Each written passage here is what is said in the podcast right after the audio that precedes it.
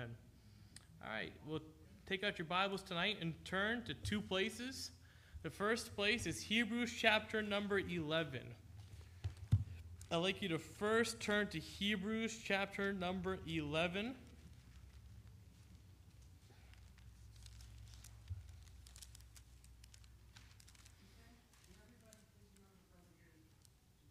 Yes. Uh, please, Brother Dave, uh, for his situation as well. We're praying for you, brother. And uh, anything that we can do for you and your family, you know we're here for you.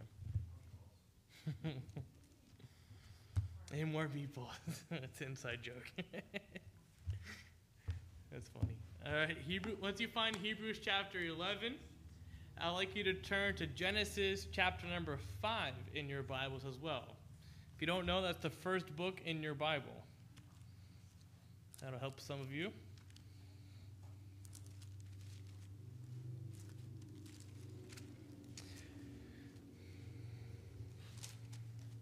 I'm going to preach on a very, I, I believe, is a very interesting person in the Bible. There's so much to this individual, but only so little is given to us about this man. Let's turn first to Hebrews 11. We'll look, we'll look at this passage and then we'll go to our main text, which is in Genesis. But I want us to kind of get the foundation of the message with these couple verses. In Hebrews chapter 11, verse number 5, the Bible says, By faith, Enoch was translated that he should not see death and was not found because God had translated him. For before his translation, he had this testimony that he pleased God. But without faith, it is impossible to please him. For he that cometh to God must believe that he is, and that he is a rewarder of them that diligently seek him. Turn your Bibles to Genesis chapter number 5 and verse number 18. Genesis 5 and verse number 18 the Bible says, And Jared lived an hundred and sixty and two years, and he begot Enoch. And Jared lived after he begot Enoch eight hundred years, and begot sons and daughters. And all the days of Jared were nine hundred and sixty and two years, and he died. And Enoch lived sixty and five years, and he begot Methuselah. Verse 22. And Enoch walked with God after he begot Methuselah 300 years, and he begot sons and daughters. And all the days of Enoch were 360 and five years. And Enoch walked with God, and he was not, for God took him. We're going to be looking at tonight, we spend the next 20 minutes talking about this man, Enoch. And the most important thing that we can learn from this individual is what Hebrews reference to us that he was well pleasing to God. That he walked with God. And so this man gained a reputation of somebody who pleased God. And so, what I think when I look at successful people, people who have achievements, is to say, how do they get to that point? How did, how did this individual become successful? How do they get to the point where they are and it cannot be copied, cannot be emulated?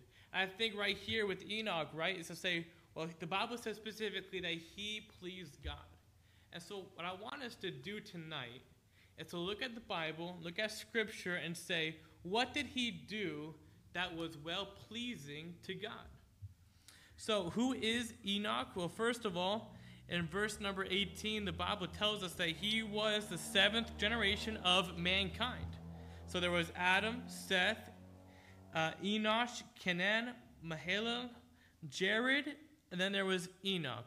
So that makes Enoch the great grandfather of Noah. And so three things made this man unique in his day was that first of all, Enoch walked with God. Enoch was translated to heaven without dying. He was just put up into heaven. And then Enoch had a testimony that he pleased God. So those are three interesting facts that we get from this individual. And so, why did he walk with God? why did he walk with God? Well, first of all, there are two possible motivations as to why perhaps Enoch walked with God. And this may take some speculation on my part, but I think there's some Bible truth to this. Turn your Bibles to Genesis chapter number 3. Now remember, he is the seventh generation. So he is not too far removed from the first person ever made, Adam. In Genesis chapter number 3, verse number 6, the Bible says, And when the woman saw that the tree was good for food, and that it was pleasant to the eyes, and a tree to be desired to make one wise, she took of the fruit thereof, and did eat, and gave also unto her husband with her, and he did eat. And the eyes of them both were open, and they knew that they were naked. And they sewed fig leaves together, and made themselves aprons. And they heard the voice of the Lord God walking in the garden in the cool of the day. And Adam and his wife hid themselves from the presence of the Lord God amongst the trees of the garden. And the Lord God called unto Adam and said unto him, Where art thou? And he said, I heard thy voice in the garden, and I was afraid because I was naked, and I hid myself. And of course, you know that the story goes on and on. We know what happens with God and his meeting with, with Adam. But maybe, I think that, right, that Enoch, no doubt, had heard about Adam and his time in the Garden of Eden. I think that Enoch heard about what happened. I think that that's a possible motivation. He had heard about what Adam literally ha- walked with God seven generations prior, that he got to see God in the physical form and to walk with him in the garden. And so maybe this placed within Enoch a desire to fellowship with God as his great grandfather Adam had done. So maybe this was a personal motivation to him. And right, this can be a motivational thing to us because some of you here tonight are here because your mom and dad were saved. And you can be a second generation Christian, a third generation Christian. Uh, I don't know what your testimony is, but you know because of the testimony of those who came before you, perhaps that's where you that's why you're here today. That if it wasn't for your mom and your dad bringing you to church and the testimony of their salvation, of telling you about Jesus Christ, that you wouldn't be here today, that you would have never heard the great news of salvation through Jesus Christ. So perhaps Enoch had learned about the testimony and perhaps he heard the stories and what had happened years prior with his uh, great grandfather Adam, and he perhaps he knew what had happened. He heard about the fellowship that Adam had with God, and he wanted that himself. And he wanted that relationship. Secondly, if you look at Genesis chapter number 5, it tells us a very key aspect to his life. As the Bible says in verse 21, and Enoch lived 60 and 5 years and begot Methuselah. And Enoch walked with God, and notice this, after he begot Methuselah 300 years, and he begot sons and daughters. So when Methuselah was 65 years old, he had a son by the name of Methuselah.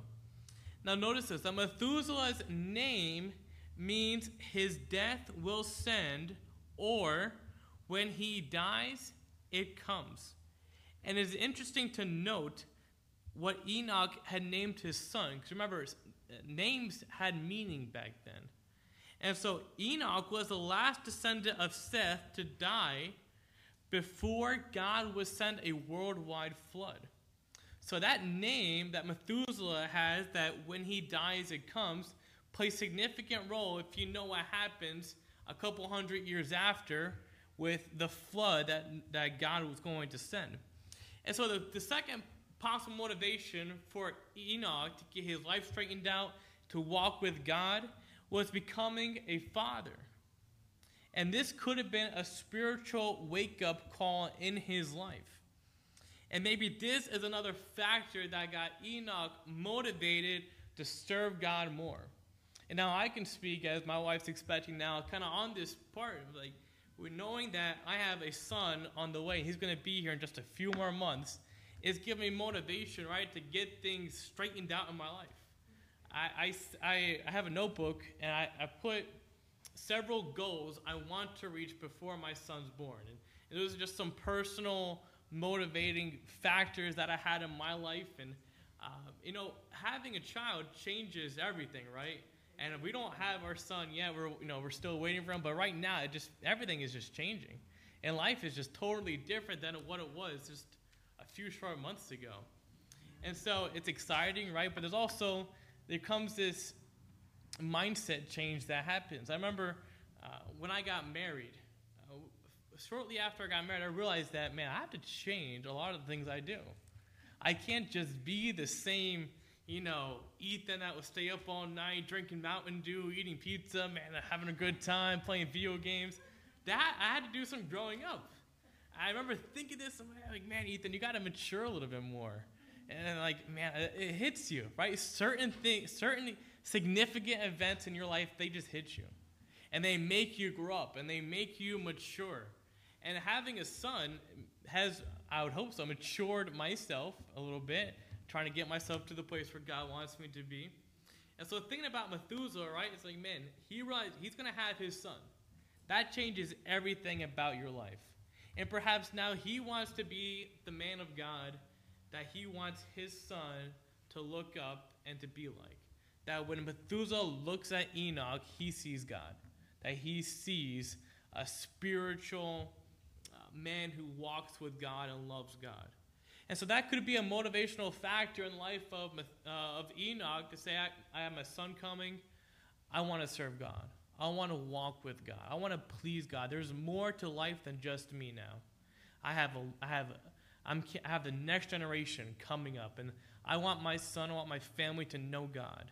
So that could be, so those are just two great influences in Enoch's life that challenged him to walk with God the testimony of Adam, and then the, the prospect of the future of his son growing up and, and what he would be like. And so uh, we need to, I think it's a wise thing, right, for us to look at Enoch and to take his example. So that's take time to listen to godly people who are older than us or our peers, whatever it may be, people offer spiritual advice, to take heed of that, to understand that, to, to take that into heart, like, like Enoch has, hearing the testimony of Adam. And then, and then having the responsibility of rearing the children, uh, your children, that can motivate you to walk with God and make you draw closer to God. So those are just two great influences that could have been in the life of Enoch. But why did it please God? Well, turn back, if you would, keep your finger Genesis 5, but turn back to Gen- uh, Hebrews chapter 11. Why did it please God that Enoch decided to walk with God? Was first of all because God created us for fellowship. God created us to bring glory and honor to Him, but God created us to fellowship. From the, from the beginning of time with Adam and Eve, you see God communing with Adam, talking with Adam, establishing a relationship with Adam and then Eve. And so God created us to fellowship with Him. He's not just a mystical God that we pray to, He is a real God and He loves you and He wants a relationship with you. God had gone six generations without a man who desired to walk with him. The Bible doesn't tell us that the generations uh, right after Adam walked with God, served God. It does not say that. But when it comes down to Enoch, then in the, in the line of lineage that we just read in, in Genesis chapter 5, it pauses for a second and says, This man walked with God. This man pleased me. And God specifically points that out, meaning us to, to get the uh, answer to say, well, God went six generations without anybody loving him, without anybody serving him, without anybody giving their life to him. And so God had gone six generations without a man who desired to walk with him. And thirdly, I think this is important, right? That Enoch, the Bible says, walked with God by faith. Hebrews 11, verse 5 By faith, Enoch was translated that he should not see death and was not found because God had translated him. For before his translation, he had this testimony that he pleased God. And then we know that the next verse, without faith, is, is it's impossible to please God if you don't have faith. Our whole Christianity, right, is built around one word faith. By faith, you and I are trusting God with salvation that He is going to take us to heaven. Why? Because we have put our hope and our faith in Jesus Christ and Him alone.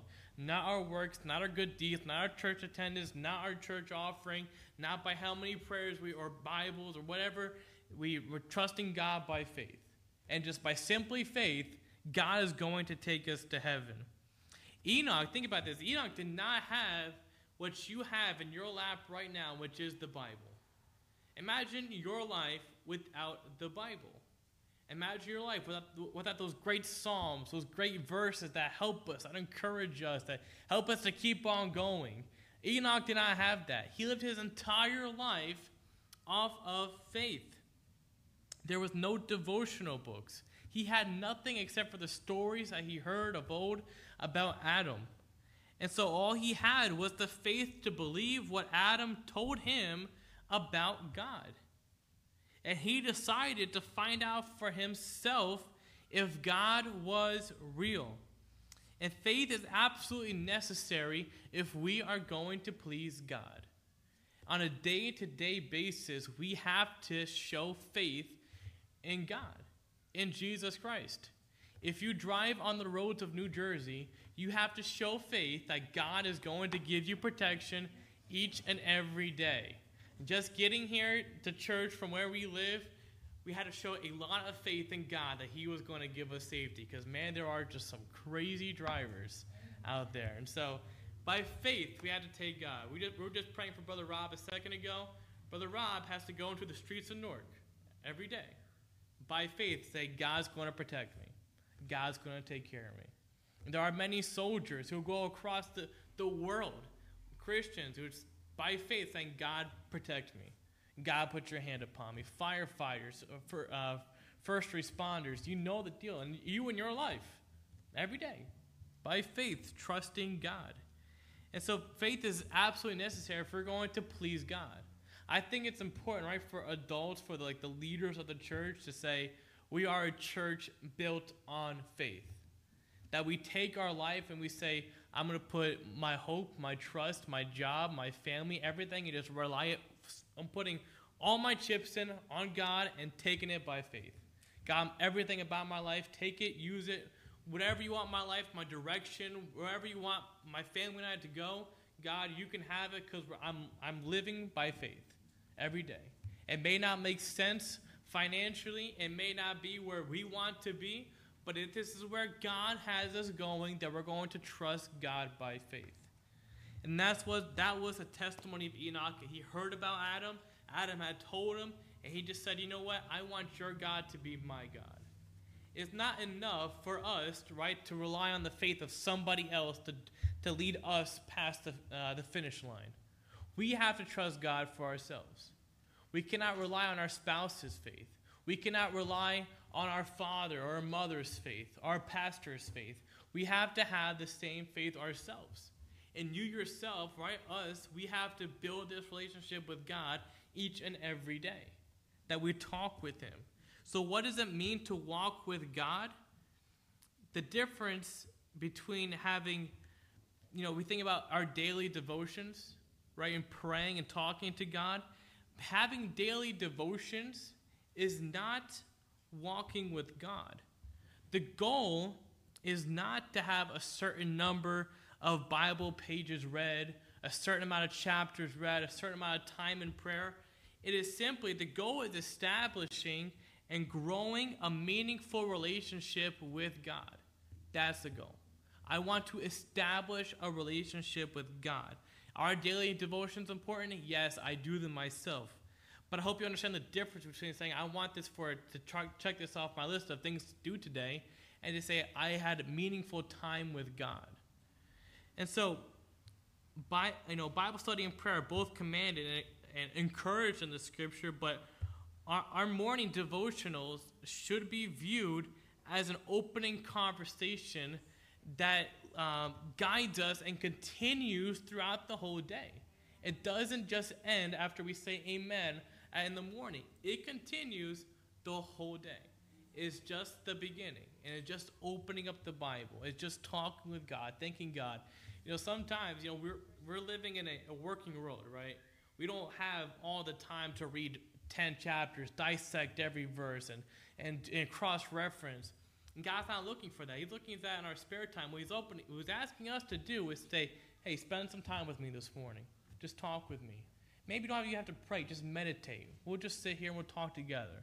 Maybe ever just stared at God's beauty, God's creation, just sat there and just sat in quiet and just talked with God? Ever just sang to God, worship God, praise God? That's walking with God. So, walking with God is not just doing what the Pharisees and the hypocrites did in the New Testament by just by praising God in, in, in public and praying in public so that way they can be seen by those around them. What God was looking for was the widow who was giving her two cents to God and giving what she had to God in secret. That's what God was looking at. That's what's recorded for us to follow. And so, walking with God, first of all, having daily devotionals is not walking with God, it's establishing that relationship. And secondly, walking with God helps us create a friendship with God. As your relationship with God grows, you will find that you will enjoy your Bible reading time and your prayer time more with God when you establish that relationship. Once you establish that relationship, it changes everything about you. And so, because you're no longer communicating to a stranger. Once you establish that relationship, you're talking to a friend that's like closer than a brother.